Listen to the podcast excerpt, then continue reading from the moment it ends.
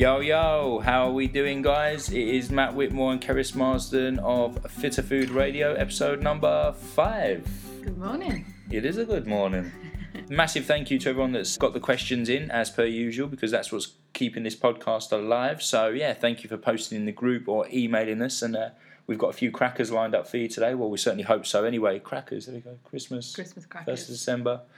But also, I've got an apology for you because we were ideally trying to get these bad boys out once a week, but things have been a little bit crazy, haven't they? yeah, we haven't been slacking. We yeah, we, we certainly haven't been slacking. I, we can assure you of that. But um, as you all know, we've been grafting away on the Christmas ebook, cooking up a storm, getting all the recipes together. But we are very, very pleased to say it is pretty much done. It's being proofread. The recipes are being tried and tested to make sure they are, uh, they are as awesome as we think they are. We should hopefully have that out next week. It's the first of December right now as we record this. So hopefully by the end of the week it'll be out there. Hopefully, it's such a relief to get to the home straight. It is. Books. It's been a lot of work, hasn't it? it's funny because we always start out so enthusiastic, don't we, and excited, and like I'll lay out the first couple of recipes, put the pictures in, and and then by like the tenth or about the tenth recipe, I'm so over it, just like Well, luckily for Kerry, it's I do most of the cooking. whatever. Actually, no, we have to give a shout out to my mum. She's done easily the most complicated Uh, recipes. You're almost been a legend. Completely transformed all the traditional Christmas favourites into healthier alternatives. Christmas pudding was, oh my god. You've already had Christmas about ten times have, over. I've had five Christmases already. See, it's only just week- December. Last week was mince pies, Christmas pudding, turkey, two types of stuffing. It has been a feast, I tell you Matt what. does look like Santa Claus Oh, whatever. now. I don't. and a bit of a paunch. but yeah, we've um, we've actually now at fifty nine recipes. How annoying. I know, and it's quite annoying. I'm Need sure one more, one more really easy one to get in. I'm going to do that cranberry sauce recipe. Oh god, I don't even. The kitchen's just been cleaned as well. It's It's now alright. spotless. I'll put it off. I'm not sure we can I'll go to my mum's and do it. Amongst all of that, Keris has been studying and learning like a crazy lady, Yeah, I've just, haven't you? Again. well, I've just done more or less six consecutive days of lectures, and I have to say, I don't even know how I went to school for so many years because it absolutely wiped me out. Just six days of learning, and literally the next day I had to go to bed like, at lunchtime because I was just shattered. See, school was just one big playtime for me. yeah, that would make sense. it does explain a lot, doesn't it? That was just one thing that struck me, like how exhausting it is. Like you come home and you feel a bit guilty because you've just been sat around all day. It's not like you've been doing anything. Yeah, but to be fair, like the information you're taking in, it's not, Yeah, yeah. you know, The it's a, it's a brain darn uses sight up more a lot of advanced than what you were learning at school. yeah. Well, actually, no, because the really fascinating thing was I actually sat in on a, a cardiovascular lecture with a an ex cardiovascular surgeon, which was amazing because he's all about conventional medicine.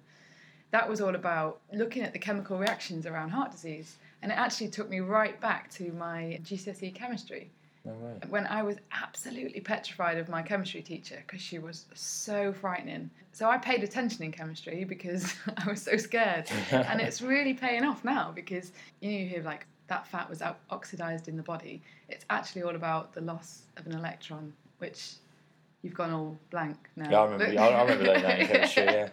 Yeah, remembering chemical reactions and what takes place and losing and gaining electrons. It's all, you know, that's what nutrition is basic.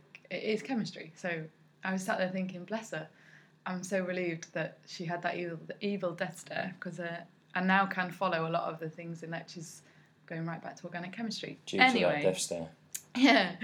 I had a day on stress and fatigue, and that was really interesting because there was quite a big emphasis on what we perceive as stressful. We actually gain from our, or we gain that understanding from our parents, from our upbringing, quite a lot. That And makes sense. yeah, and I, I reflected a little bit and thought, well, if I look at my mum, I think my mum's biggest stress is worrying about everybody else. Yeah. Like she, it's not herself. She's not worried about herself, but just you know, constantly thinking of others.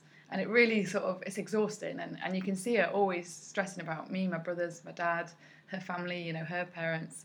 Actually, I'm the same, and You I've totally same, taken 100%. that, taken that on can totally board. see the link. I just worry about everybody else and them being happy and healthy and you know almost trying to take control of situations for them Yeah. and getting frustrated when I can see them not doing what I think is best for them and um, It's like you take on a bit of a burden. yeah and but the interesting was and then I thought about you and thought because you're so much more laid back than me and actually looking at your mum, and she's incredibly laid back as well. Yeah.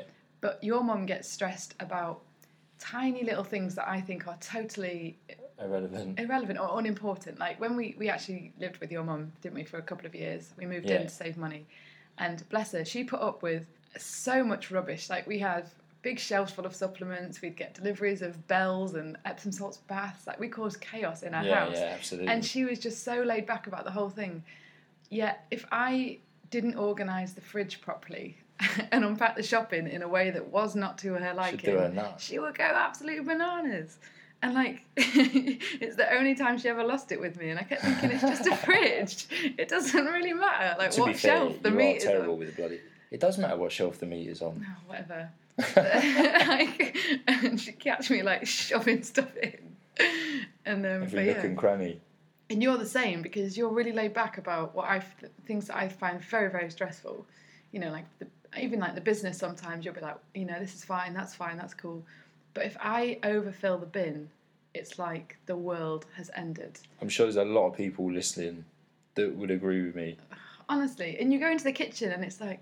I can't even actually say the words you use. Don't swear. like- yeah. One, because I can't swear, and secondly, you don't even make sense. But it's just honestly, like I can't. I, I and I'm like, what? What's happened? What? What is it? And The question is, why do you keep doing it? Yeah.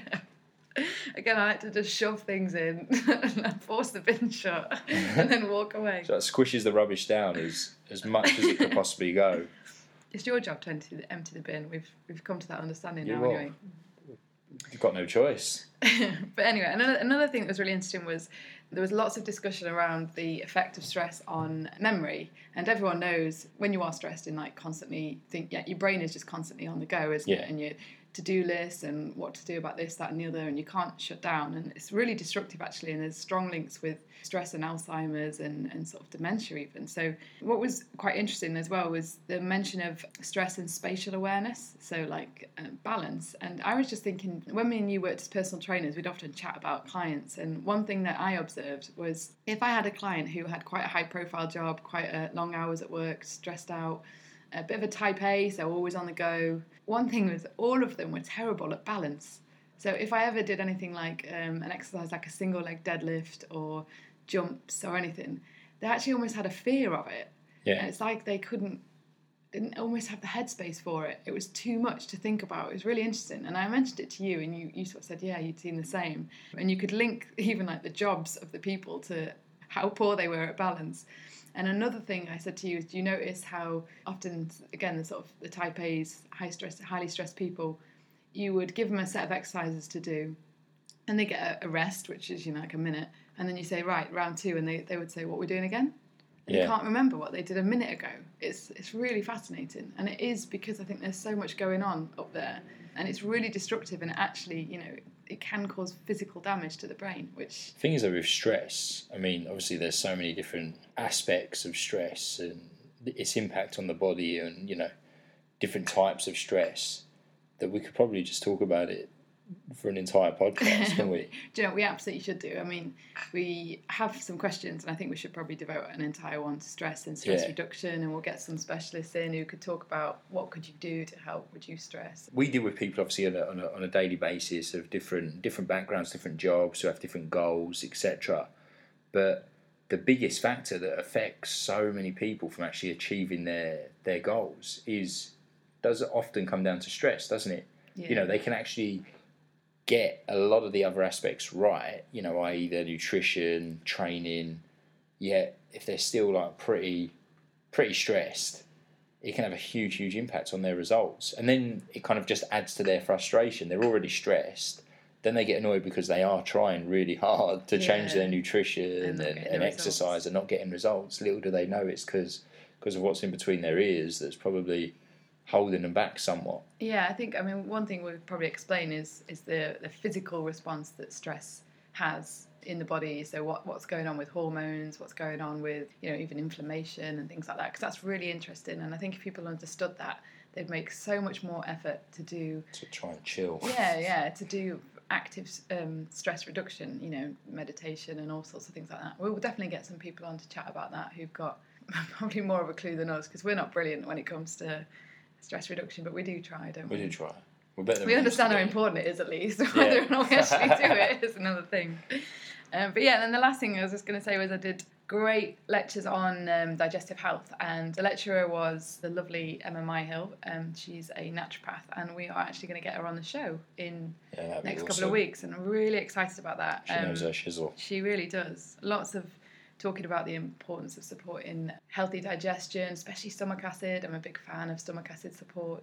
You can actually do a test now, Matt. Um, I don't know if you've heard this, where you swallow a little pill with it on a piece of string, and then basically leave it for a while, and then you pull the piece of string, uh, and the pill comes out of the body, and it looks at the pH of your gut. And obviously, we People do want that border control all the time. Really. So and heard. And uh, basically, the you want to know if the pH of, of the gut is, is nice and acidic, so that can. I was just thinking that that'd be a really funny excuse, wouldn't it?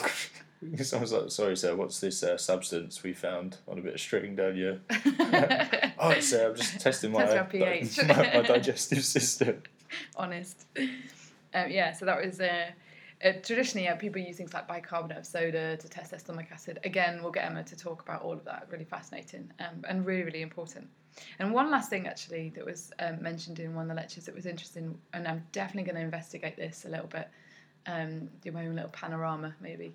Is um, organic and obviously we talk about in the book we mentioned the clean 15 and the dirty dozen and it's um, organic is really important for some foods because some are more highly sprayed with pesticides and fertilizers, things like that. There was a mention about supermarket organic can still use certain fertilizers Really? on there, especially it was blueberries that was mentioned actually. Again, I've actually had a conversation with a really nice chap who runs the Ted's Veg down at Borough Market oh, because Oh, yeah. they advertise that they're His name's not actually Ted, though, is it? no, but it does have a good ring to it. They advertise that their products are not sprayed with anything and they use completely natural pesticides, fertilizers, but they don't label that it's organic. And he really believes it's a bit of a swizz Yeah. because you have to pay for the organic standard. And he also said there are still chemicals that can cross into organic standards. Really? Yeah, and he just said, so I, I just will not be part of it. So we need to probably get him on the show and ask him some So what's next then? You want to start your own farm? it will be Yeah. total control over everything from the moment it's planted. Fitter Food, fit a food farm. Yeah, That works. the moment it passes my lips, I will know everything about it. But yeah, um, we definitely need to go and investigate that a little bit more. I think it'd be really interesting. I think everyone would be quite keen to know. I'll be up for that. Yeah. Especially now we've got all this time on our hands, now the ebook's nearly done. I'm sure we'll start something else before January's out. No doubt. I have said, do not let me touch We, another book. we do like to keep ourselves occupied, don't we? Yeah. So yeah, that's it really. So we should probably move on to questions now. It's a good idea. Let's move on to some questions. And number one, this is about cholesterol. This is from Raymond. He's actually an old Fitter Londoner of ours. Um, I say old, not as in he's like 70, um, as in he used to be one of our Fitter Londoners, used to attend our classes. And I could never pronounce his surname then, and um, but I'm going to attempt it right now. His name is Ramin Tabatabai, I think. That looks right. Looks right. I could be miles wrong. But anyway, Raymond Tabatabai's question is What is your take on cholesterol in general and the HDL and LDL ratio in particular? What do you suggest to raise the HDL levels to lower the gap between the two types? Well, this again is like a podcast The in cholesterol itself. question. yeah, Yeah. it really is. Um, we actually mentioned this in the introduction section to our book, which I have to say, please read the beginning bit of the book. There are so many people who say to me, "I love your book. I love the recipes. Yeah, I love it." I haven't read the beginning bit yet, but you know, and actually, one thing we really tried hard to do is was actually present um, quite a coherent argument and list some of the studies which are backing up what we suggest you eat. Um, and there's like I've listed resources, and you know I hope people can sort of go away and read some of those websites and books and Start to um, implement it. yeah, because it, it makes more sense if you hear it from different sources and Yeah. you get more convinced by it. But um, ultimately, in the very beginning of the book, we mentioned that so many scientific studies have now discredited what was known as the heart health hypothesis. And the heart health hypothesis was basically that saturated fat and cholesterol were the cause of heart disease. And if you remove them from your um, diet, then obviously you reduce the risk factors for cardiovascular issues. However, I listed three population studies in the beginning of the book. They're referenced, um, have, which have completely disproven this fact or this this hypothesis that fat caused heart disease and, and blocked your arteries. And if you think about it, if you go back uh, thousands and thousands of years, fat's always been quite a key part of our nutrition. Oh, yeah. And yet these issues have, have, have increased when actually our intake of fat hasn't increased. So um, the actual end result has been they, they know that actually a low intake of cholesterol increases your risk of heart disease, which is something that most would be quite surprised to know. And especially the generations, I think, um, like our parents' generation, Yeah. who are obviously now, eh, you know, in that age group where they're very concerned about heart health, are all completely following, you know, sort of low-fat nutrition, and it's the food industry that has really pushed this Yeah. Um, and also the companies that um, supply medications to help reduce Yeah. cholesterol in the body. So, bearing in mind we've got this hypothesis originally had this hypothesis, which has now been discredited. So, what would happen is you go to your GP, they would say uh, they would test your cholesterol, and a really interesting thing to know is that um, high cholesterol used to be. The, the marker was around, I think it was eight or nine. Uh, don't quote me on that, I can't remember the number exactly. So, if you were eight or nine, you had high cholesterol. Yeah. That's now right down at five or six. Wow. Um, and one of the people that have made sure that that happens is pharmaceutical companies because they're going to provide statin medication to lower cholesterol um, on the basis that you were diagnosed with high cholesterol. So they really benefit from that lowering of the Yeah, what is yeah, high, yeah. high Okay. cholesterol. If that makes sense. So what is you know? I mean, you mentioned HDL and LDL just to make sure that everyone's On the same page. On the same page. What what what is HDL? Um, so HDL is um, high density lipoprotein and LDL is low density lipoprotein. And the original theory was that the low density lipoprotein is carrying cholesterol to the site of inflammation.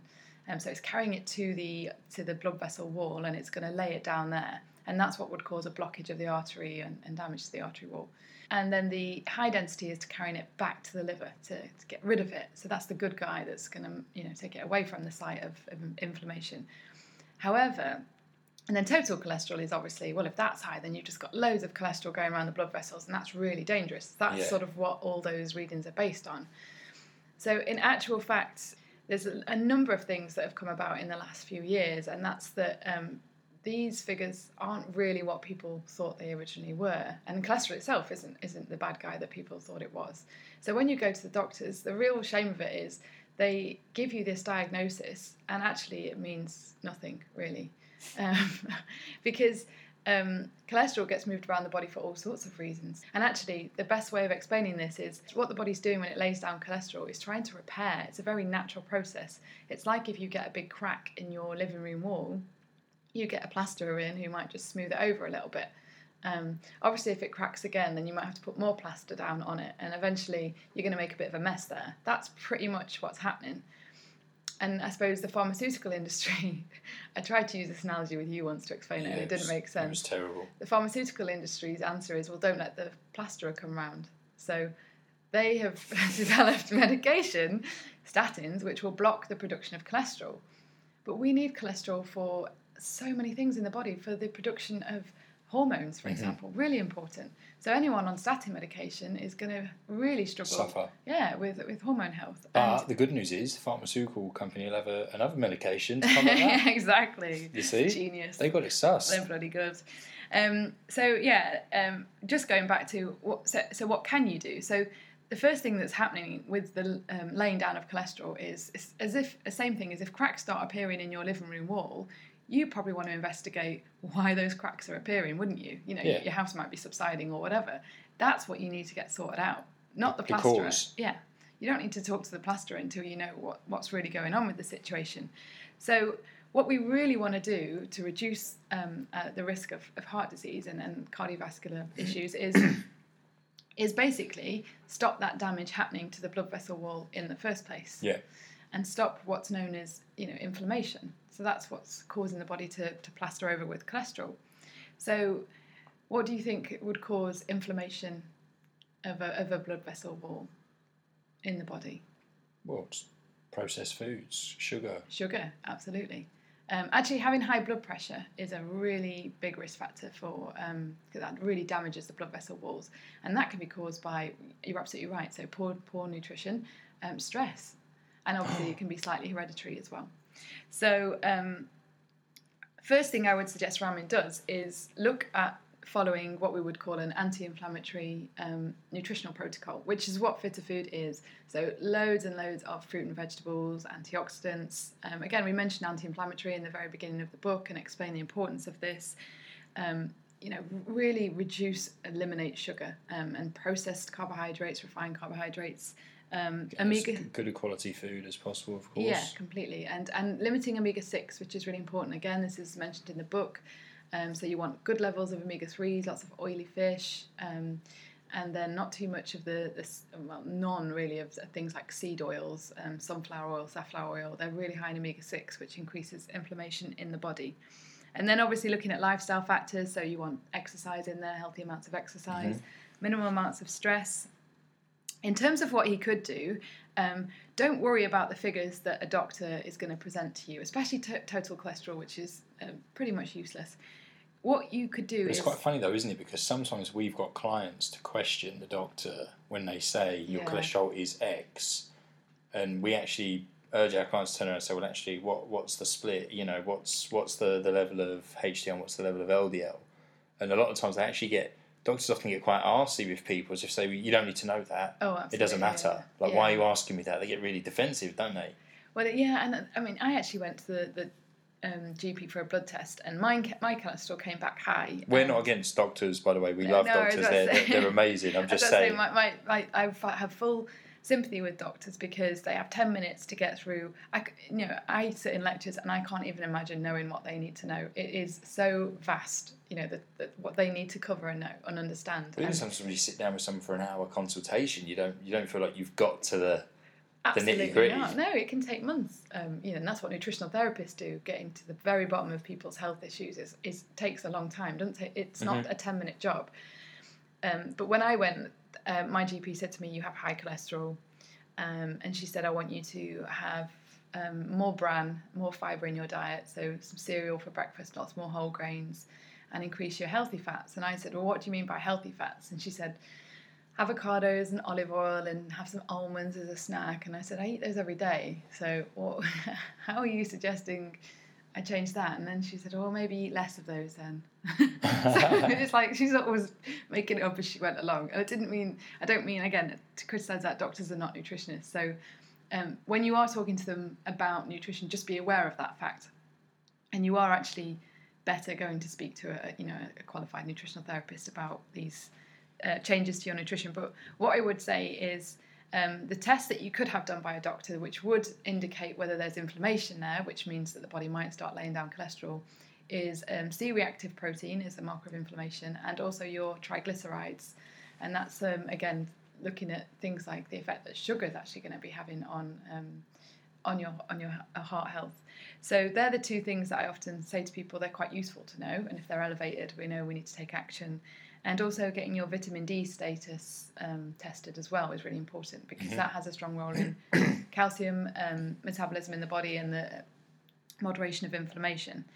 Also, blood sugar. So, if they do fasting glucose um, at the doctors and that's over sort of five, we know that maybe you need to look at, um, again, sort of, we get everybody on, you know, very sort of lowish carbohydrate, you know, diets. And uh, by say lowish, I mean lower than the standard diet. yeah Um, and we get people. yeah it's not yeah we don't we're not, we're not We're just not like low- avid ultra low low carb, carb, no, but- followers yeah But we do remove things like the bread, the pasta, the refined carbohydrates and grains and get their blood sugar levels down and healthy. So you want that um, nice healthy fasting glucose and you could even test it throughout the day after meals um, and see what where you're at with that. And then if you were you wanted to read up on this, I'd recommend uh, Jimmy Moore's um, Cholesterol Clarity book, which is a massive in-depth review of your cholesterol figures and what to do about them. Yeah. Really knowledgeable guy so you can get that book.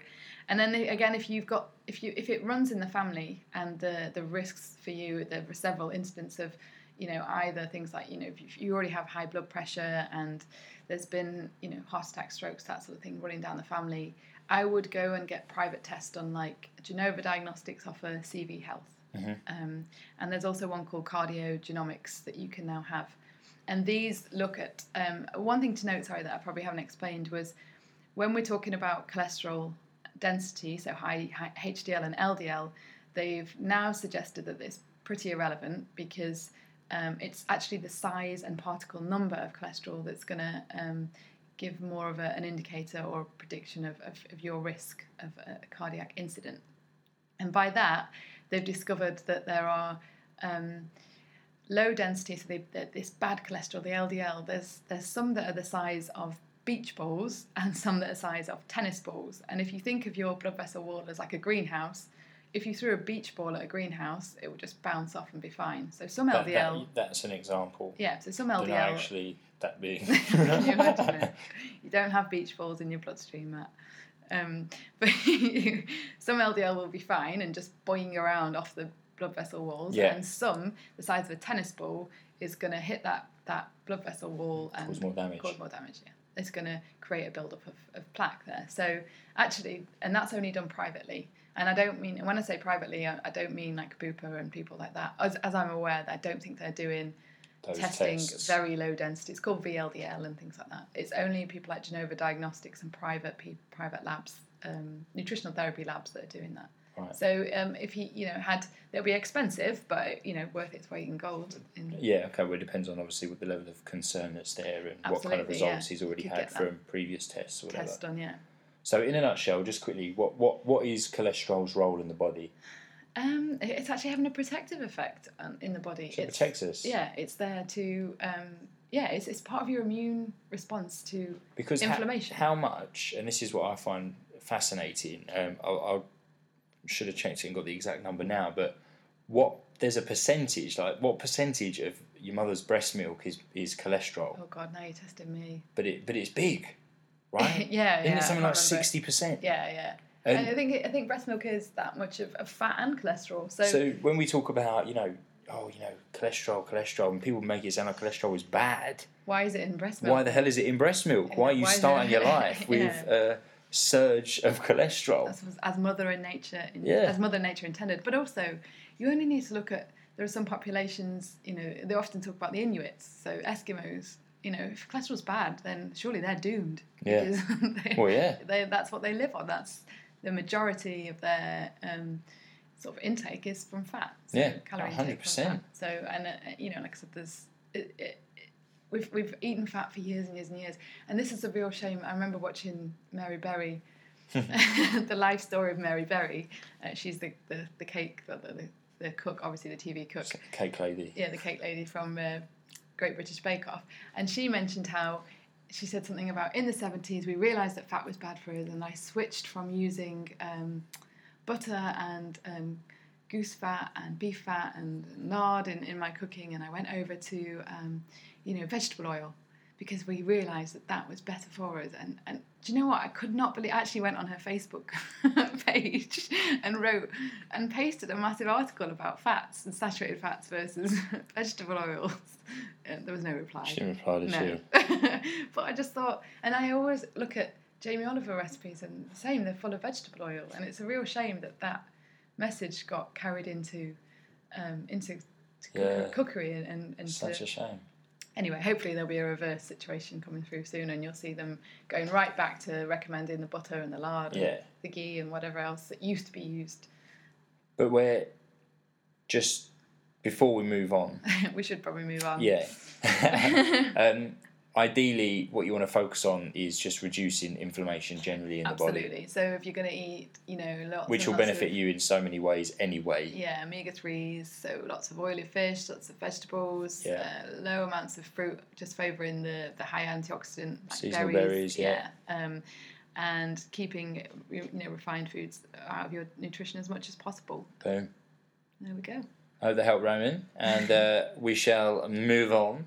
Uh, question number two. This is a bit of a a, a training ish question, um, and actually, quite a few people have asked this, so I figured I might as well answer it. Um, people want to know what our view is on CrossFit. Um, for those of you who don't know, CrossFit is pretty damn huge now, isn't it? It's a Yeah. pretty popular type of training or a sport, whichever you want to I wish I want to call it. it. And trademarked it, And then- franchised it, and then became incredibly wealthy. be incredibly wealthy by Uh, now. but yeah, so CrossFit is um, training sessions based on multiple disciplines such as Olympic lifting, uh, gymnastics, compound lifting such as deadlifts, bench pressing, lots of uh, gymnastic ring work, body balancing. I mean, the, the kettlebells a little bit. The, the list goes on. I mean, the idea is it's just, uh, I suppose, as many dis- different disciplines as you could imagine, kind Yeah. of, kind of rolled into one, and. Uh, it's kind of surged in popularity over the years. Uh, we, we know some CrossFitters that are incredibly fit people, Yeah. incredibly strong as well. Uh, yet we also know some CrossFitters that are just riddled with injury and just always in pain. Um, and the thing is, I mean, you've got some people out there that are obviously avid CrossFit followers. You've got some people out there that are completely dead against CrossFit and just don't agree with the nature of it at all. Um, but the thing is, I mean, where well, this is me talking personally now. I kind of fall in the middle, but then again, I kind of fall in the middle with everything because you could easily go crazy on any kind of training discipline, and you know you could be following a poor nutrition plan. You might not be recovering properly, to where you're you're more kind of prone to injury. But the only issue I have with with with CrossFit is sometimes a lot of CrossFitters that I meet uh, what we call like intensity junkies. You know, like the the, the, the session is is so much so based on intensity and it's more is always better that it is only a matter of time before before the injuries kick in. Um, I mean, I won't mention any names, of course, but like I said, I mean, I've got friends of mine that you know have just hurt themselves so badly following CrossFit. And these are people that aren't in in our industry you know they're not pts or coaches nutritionists or anything like that. They they, they went along because they heard about it they loved it which is amazing. Um, but then next thing you know you know they've got really bad back pain hip pain joint pains etc and um, you know i personally think it's just because of that kind of addiction to the the intensity of the of the WODs which is the workout of the day um, so in a nutshell, I would say my opinion on CrossFit is that it's it, it's a really good bloody sport. It's a really good activity to do. It's you know it's it's it's done in groups most of the times, and we love the group dynamics. Uh, we love the teamwork effect. The workouts are very creative and varied. You know, like we said, uh, all the different disciplines that the body uses, and um, it's often done. You know, like. Uh, in, in, in quite a low duration. Like a lot of the workouts aren't crazy long. So if, for those people that say they haven't got much time to train, you know, some of the WODs are only 15, 20, 30 minutes, which is fantastic. Um, so yeah, it's always just nice to bring people, like-minded people together. However, um, the downsides to CrossFit, but then I'd say the downsides to a lot of the types of training would be that sometimes it can be rather clicky.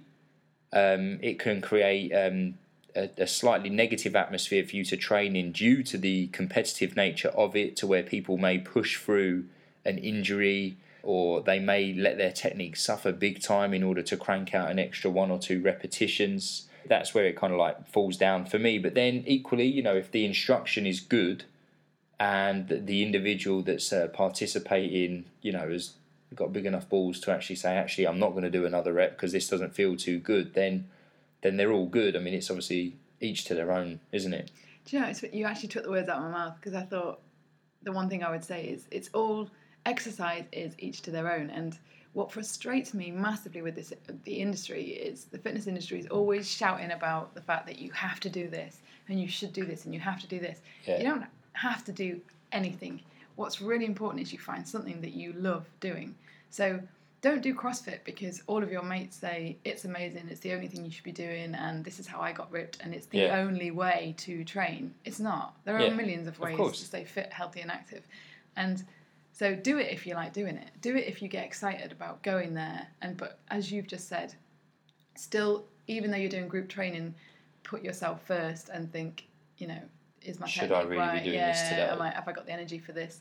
Uh, what I would say is I like the fact that the coaches in, in, in most CrossFit boxes are really passionate about what they do and they Yeah. will make sure your technique is spot on. You know, you have to do, I think some of them do like six week beginners courses where you learn the lifts and the technique of everything. So that's brilliant because, you know, you don't want people going into some of these intense workouts with no idea. And in the heat of the moment, that's not the time to learn. You know, Yeah. you just uh, we want to get to the end of the workout, so you're not really bothered about whether your hand should be here, there, or you know what the position of your back is.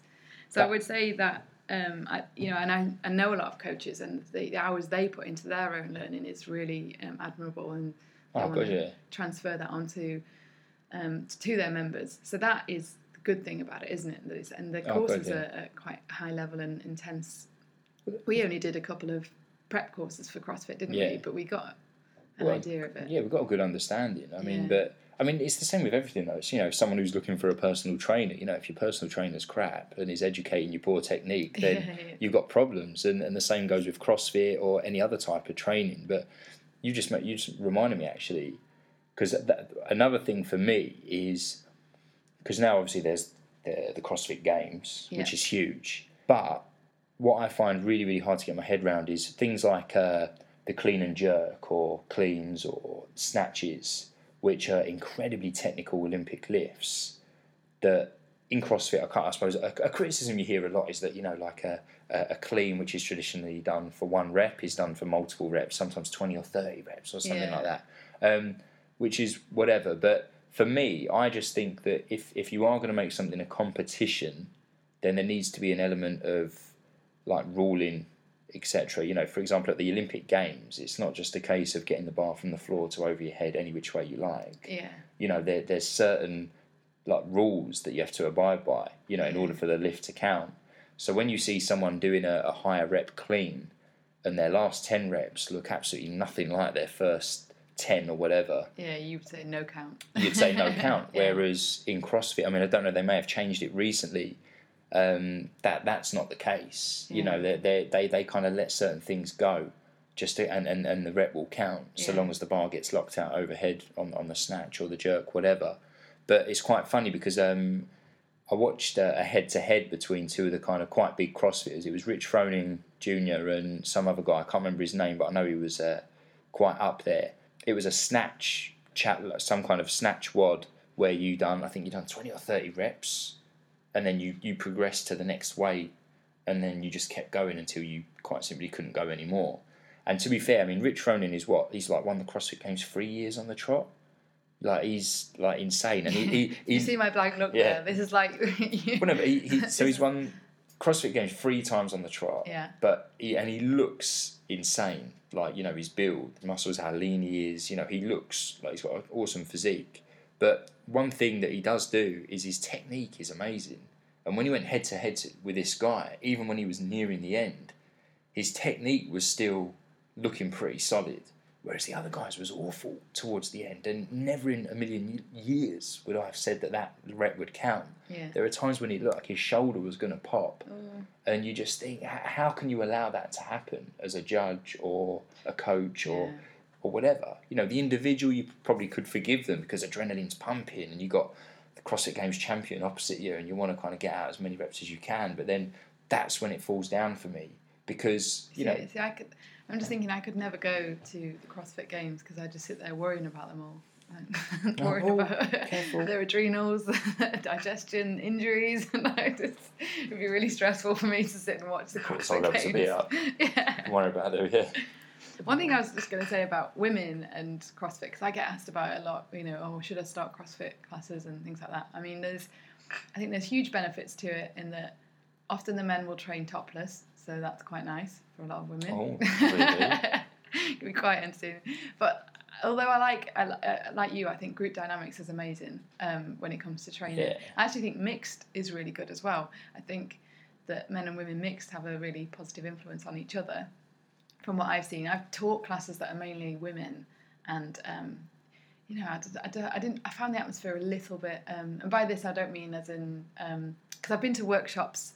I've got to give her a shout out. I've been to Susie's Wonder Woman workshops. So if you uh, have a look on Facebook, guys, at Wonder Woman workshops, we're going to get Susie on here, aren't we, as well? Yeah, she's awesome. She does some amazing stuff with women, like team building and ver again, like with kettlebells and body weight. And we do some awesome stuff in her workshops, like rugby training and stuff for women.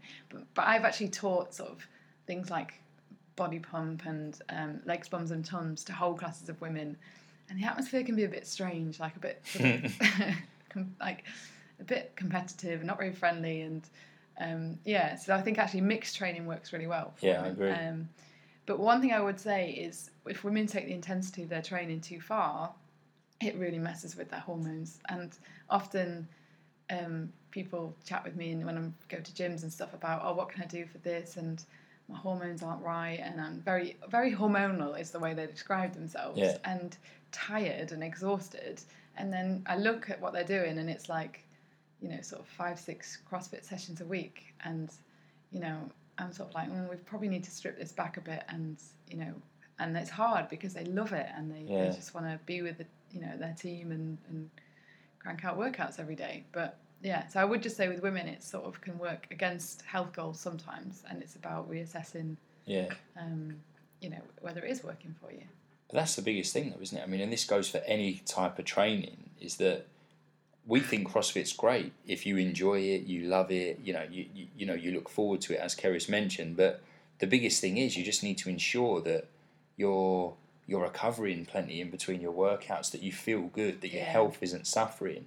You know, if you're missing out on sleep or precious recovery time because you just want to get another WOD in or whatever it may be, then it's a matter of time before the negatives will start to, to kick in. But like I said, it goes for any type of training. You know, if you if you are pushing your boundaries too often and not allowing enough from a nutritional, lifestyle, sleep perspective, you're going to run into problems, aren't you? Yeah, and I actually think with something like CrossFit, because the the intensity of it, you need to be even hotter on your nutrition than just Oh, of course. standard, you know, gym stuff. You know, oh, I just go to the gym two, three times a week. If you're going to embark on that, you need to totally, um, you know, nail your pre post workout, maybe even intra workout nutrition. Yeah.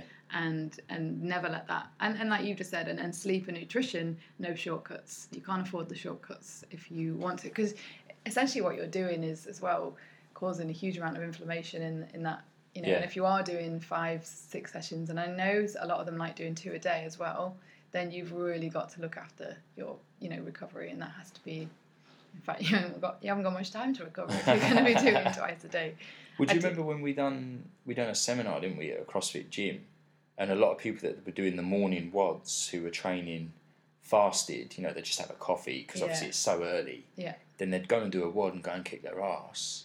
And But then, but then they wouldn't have, they wouldn't even have any kind of post workout nutrition for two to sometimes three hours yeah. after that WOD, That's and you think, oh my god, that's that's insane. Like your Yeah. body's probably just screaming out for nutrients, especially.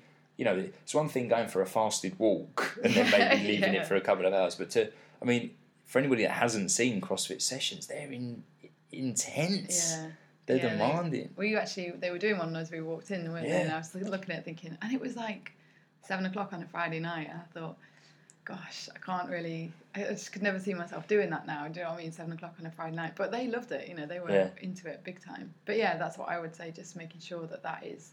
Actually, one thing I do quite like as well is. Um, there's some sessions, aren't they? I think again, you can tell I don't do CrossFit the way I'm talking, but that are like skill based and Yeah. gymnastics based and about learning. So Yeah.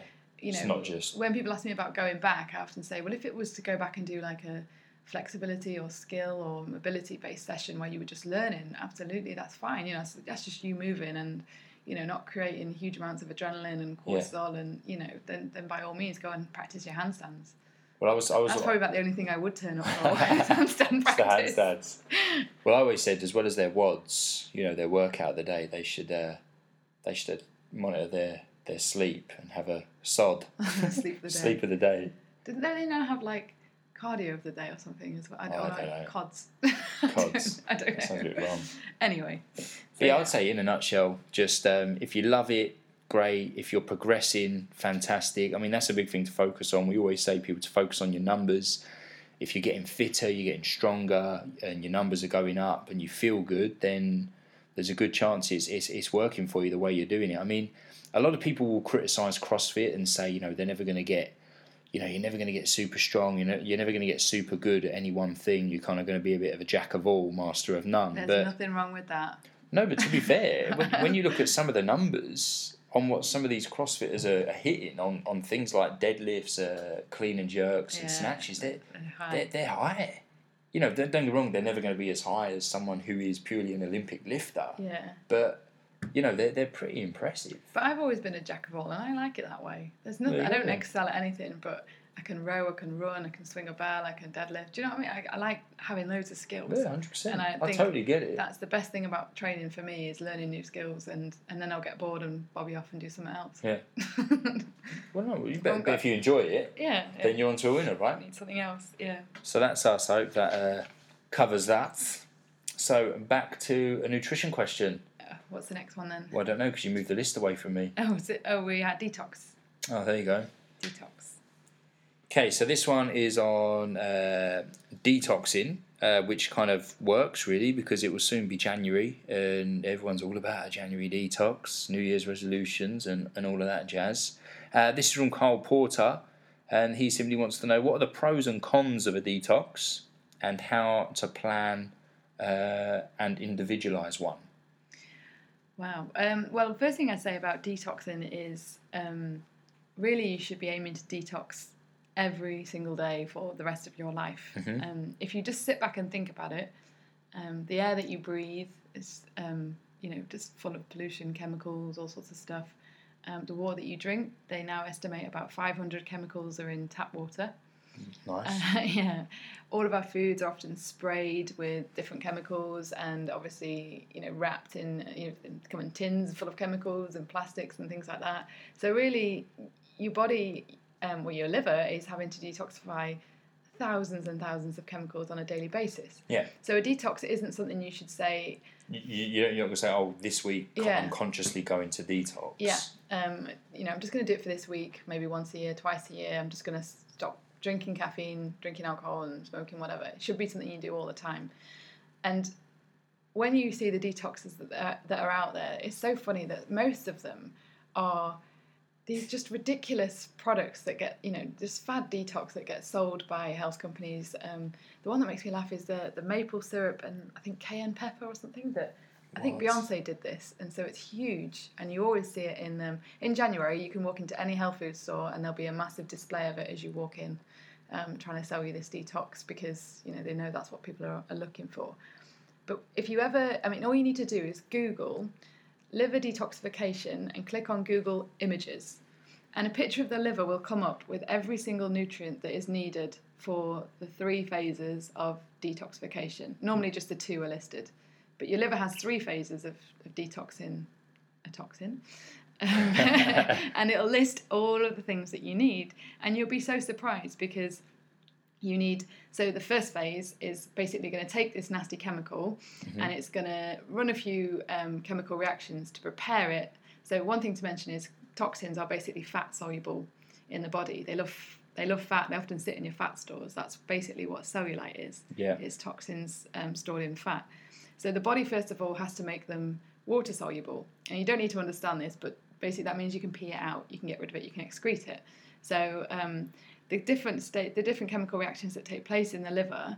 Um, the first phase will um, involve things like your B vitamins, really, really important. Uh, vitamin C, vitamin E, um, something called glutathione, which I'm actually forcing down you every morning at the moment, aren't I? Matt's taking liposomal glutathione, which is a, a, a detoxifier. Tastes amazing. it's very disgusting, um, and that's involved in phase phase um, one and two. Um, so yeah, and then you've got all these antioxidants which need to basically sort of mop up the free radicals that are created as the, the toxins are being transformed. And so that's really important. And then in phase two, we need protein. That's the main thing that you need in that phase, and, and something called phytochemicals, which are protective chemicals um, like that you get from things like garlic and um, cruciferous vegetables like broccoli. Yeah. So that's why they say you have garlic and broccoli. So anyway, if you look at this Google image that you can all have a look at and see what's involved, you'll understand that basically a week on maple syrup, a week on, on juicing and, and things like that is just not going to cut it because you're going to be missing those key um, proteins that we need, which are going to basically think of them as like wrapping around the toxin and taking them out of the Yeah. body. That's what they do.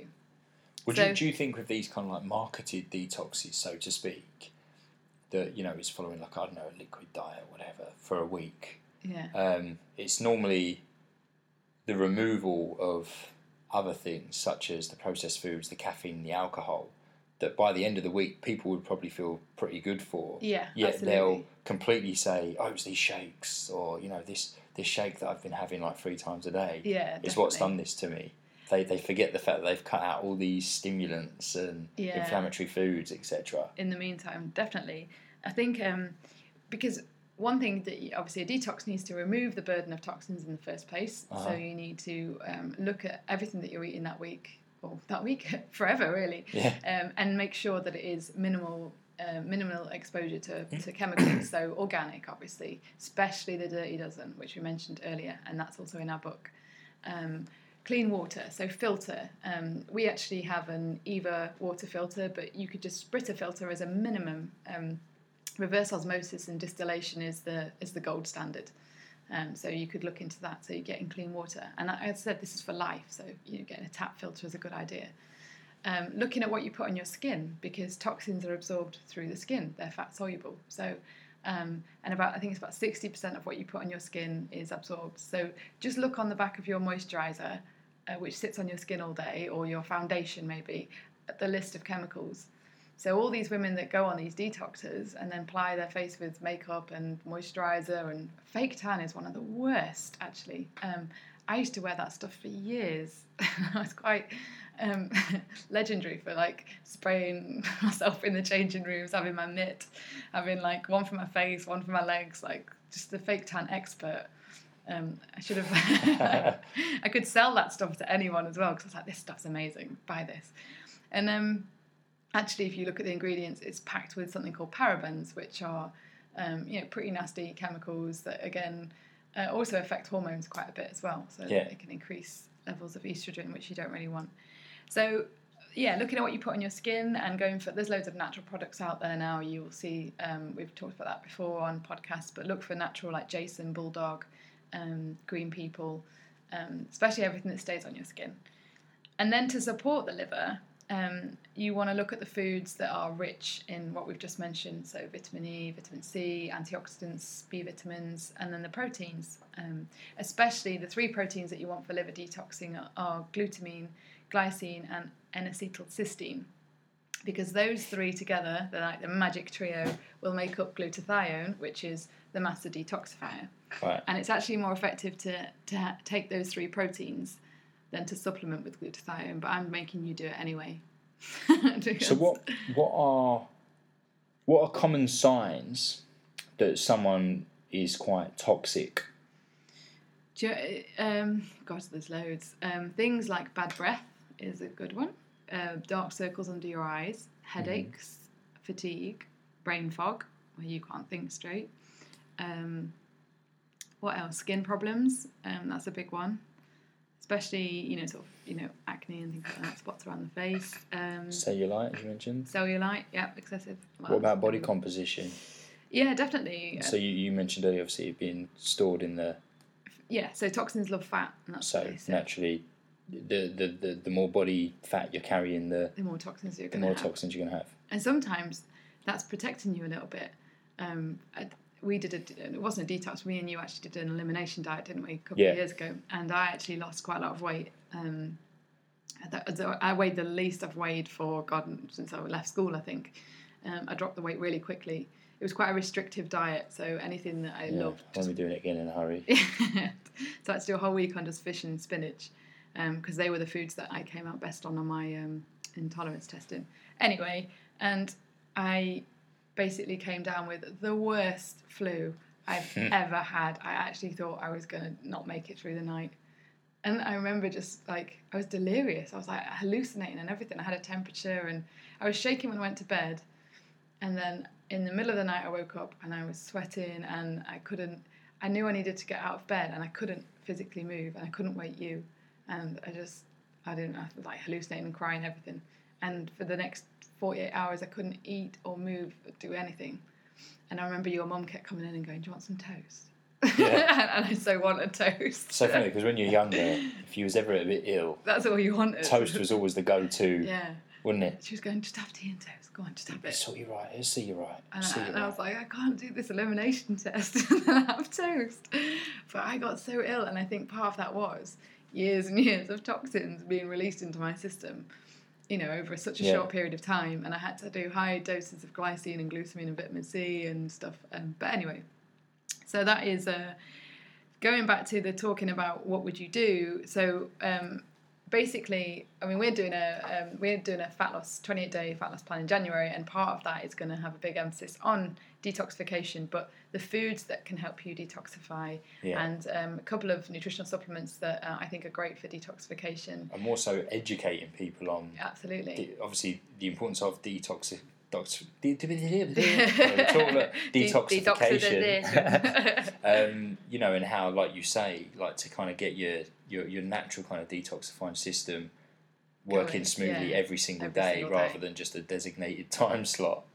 And that, and you can yeah, and the importance of, of physical detox. So you know things.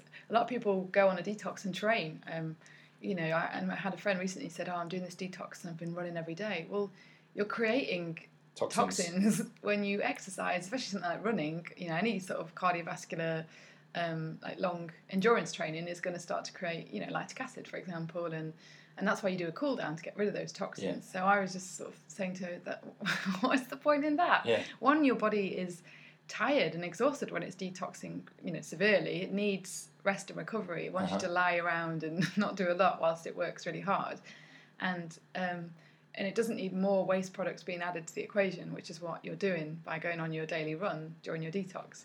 Whereas there are some things, you know, like yoga, for example, which would get the lymphatic system moving, Yeah. and that will help get rid of toxins in the body, but not create too much waste products. So, again, on the, the January uh, detox that we do with everyone, we're going to talk them through all the different aspects of a detox and, um, you know, and how to ta tailor it to to whatever they want to do. And Yeah. obviously, it's a given that they're going to be made to drop out nutritional toxins, which is Such as well, the- caffeine's got to be up the there. Coffee. No. we should try and do it. We've We been really bad it, with it, caffeine. I'll do caffeine. And actually, guys, I've challenged Matt the other day to giving up chocolate because as we've been doing our Christmas recipe book and I was doing a lot of the desserts and after dinner chocolates and things, had this big jar in the fridge. And I'm quite good in that I make it and I think, don't really touch it, you know, most days of the week. I'll just have an odd, odd one here and there. But I noticed that this big jar of chocolates was just going down every single day, bit by Yeah, bit I've by been bit. grafting and sweating over on stove, getting these recipes ready. And I was like, have we got a mouse? Glucose hit. we got a mouse who keeps nibbling away at these chocolates. And uh, so I said to you, didn't I? I think you should give up. You should stop eating chocolate. And you were like, yeah, fine, I'll do it. Well, the thing is, I But said you I, I still said, eat chocolate every day. I said I would do it, and in fact, just before this podcast, I was like, I'm going to do no sugar or chocolate right up until Christmas Day. And then I remembered it's the first of December, and we need to start our advent calendar, so, so you're, which, you're in my defence, is a small amount of chocolate, and it's seventy percent, and it is Christmas. yeah, so in the grand already, scheme of things, already, it could be worse. This is what you do, though. You announce this grand plan. The number of times you've done this on Facebook, and then within a I week, I stick to my guns. When I done that 28 day thing on Facebook, I stuck to it 100%. you know, normally within a week, you can find a reason that you need to derail. Find the reason. Yeah. You sound You desperate. do, you do. So anyway, in January, I am going to do no caffeine, and you are going to definitely do no One chocolate. coffee a day. No chocolate though. I'll do it. No, sod it. We'll do it with the. Well, I'll be a soldier. Okay. I'll do it with the with the troops that are on our 28 day plan. We'll all do it. We're in it together. Okay. Make sure but whenever you do go off coffee, you always have to book at least two days off though. So make sure you do It's that. very true. It hits me hard, It does. doesn't it? I Bedridden. best download uh, a few TV box sets. Keep me going. So, but but also with uh, detoxifying, or should I say, being toxic, and uh, I've I've used this example before. I've always said that if you're someone who feels that you need a lot of sleep, and even after a long night's sleep, you still feel really tired, like you haven't had enough. Um, a big time that your body does detoxify is when you're sleeping, right? Yeah. No. you know, it's, a, well, it's one of the most detoxifying things you can do is getting a good quality night's sleep, amongst other benefits. But um, you know, if you are quite toxic, and we often see this with people that are quite overweight or do eat quite a high processed, high inflammatory diet, that that they just they just want to sleep all the time, and even when they have a solid eight nine hours, it's still not enough. Um, whereas we actually don't need anywhere near as much sleep as we used to even though we're still very active and whatnot, but we're just much less toxic than we than we once were when we were eating like more processed foods, etc. And you know, can sometimes get away with like six hours sleep depending on our workload and stuff.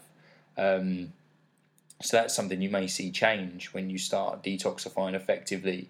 That you, you just need less sleep because there's less work for your body to do when you're when you're sleeping, which is always a good thing. Then it can focus on other things like growth hormone secretion and, and things like that. So Yeah, it's interesting. I actually um, spoke to somebody who's big, big fan of fasting, and I don't mean intermittent fasting and the stuff that we fart around with. I mean proper week long fasts, and he does them all the time. He's a big fan of it.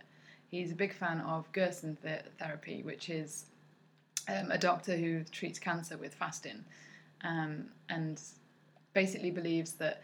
And I think there is something to be said for this that when you're just putting nothing in the body, you know, for, for a long time, obviously, then it can sort of deal with what's going on. And, you know, I still think it, you know, fasting needs to be supported in most people. Um, I suppose one thing to mention is what can happen is you can get a bit of a, a, a bit of a, a train wreck, as it were, between phase one and phase two.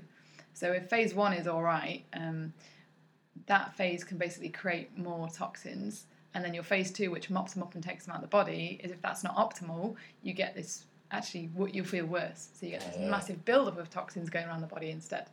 Um, and so he believes that fasting is the way to reset and reboot. Um, and he said when he gets to the end of his seven day fast, he'll sleep for about four hours a night wow. and he'll run. Actually, he does run on his fast. To be fair, He though, runs on the last day of his fast. Can you believe that? crazy man. Yeah. Just to clarify though, we, we won't be kicking off the first week of the 28 day plan with a, a week long fast. Oh, that'd be so- that'd be so much easier. You save a fortune. yeah. Just think of the financial benefits. I'm only joking. Do you think people would feel a bit cheated if they got sent a meal plan that just said nothing? Just nothing. Not, Nothing. not NA. Not applicable. they do. Not applicable on day three. There, there will be food, guys. and Lots of good food, so don't worry about that. So, I think yeah. I think that answers the question. Yeah. I mean, that's just that. Yeah, yeah. Good. So yeah, yeah. the pros of a detox, obviously, you're you're less toxic, um, and it should be a daily occurrence, not just for one week of the year or whatever it may be. The cons of a detox are well, quite literally, there are a lot of cons out there. You know that market something as detoxifying, uh, etc. But I can assure you that if you're eating crap most of the time and having this one detoxifying shake, it ain't going to undo the damage, and you're wasting your money. So Yeah. Get yourself working Round the uh, clock. round the clock to, to be a, a detoxifying beast. put just putting a manly twist on it there. Do you like that? so, men everywhere in January are going to walk into the gym saying, Detox. "Not training. I'm I'm I'm saunering." detoxifying. I'm a Um, detoxifying beast. right, I, re- I reckon we should round it off there Yeah, because so. I am bloody starving. No surprise there. Okay, guys. So I, hope that's uh, answered a few of your questions. Um, we will answer a few more of those in maybe some more detail, such as the big ones, such as cholesterol and stress. They're huge. We'll probably dedicate a whole, dedicate a whole podcast to those uh, down the line.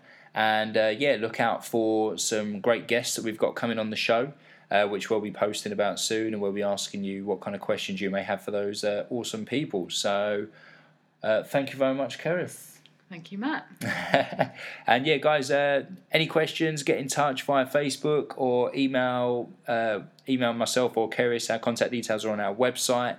Uh, keep cranking out the recipes from the book. If you haven't got the book, buy it. Uh, if you've already got the book and want more recipes, go on our website under the recipes section. There's loads on there, and uh, of course, we will be dropping even more on you soon with our Christmas ebook, which we we're well excited about. So, on that note, it's uh, a ta from me. A goodbye from me. That was so professional. okay, guys, take it easy. Have a great day. Bye. Bye.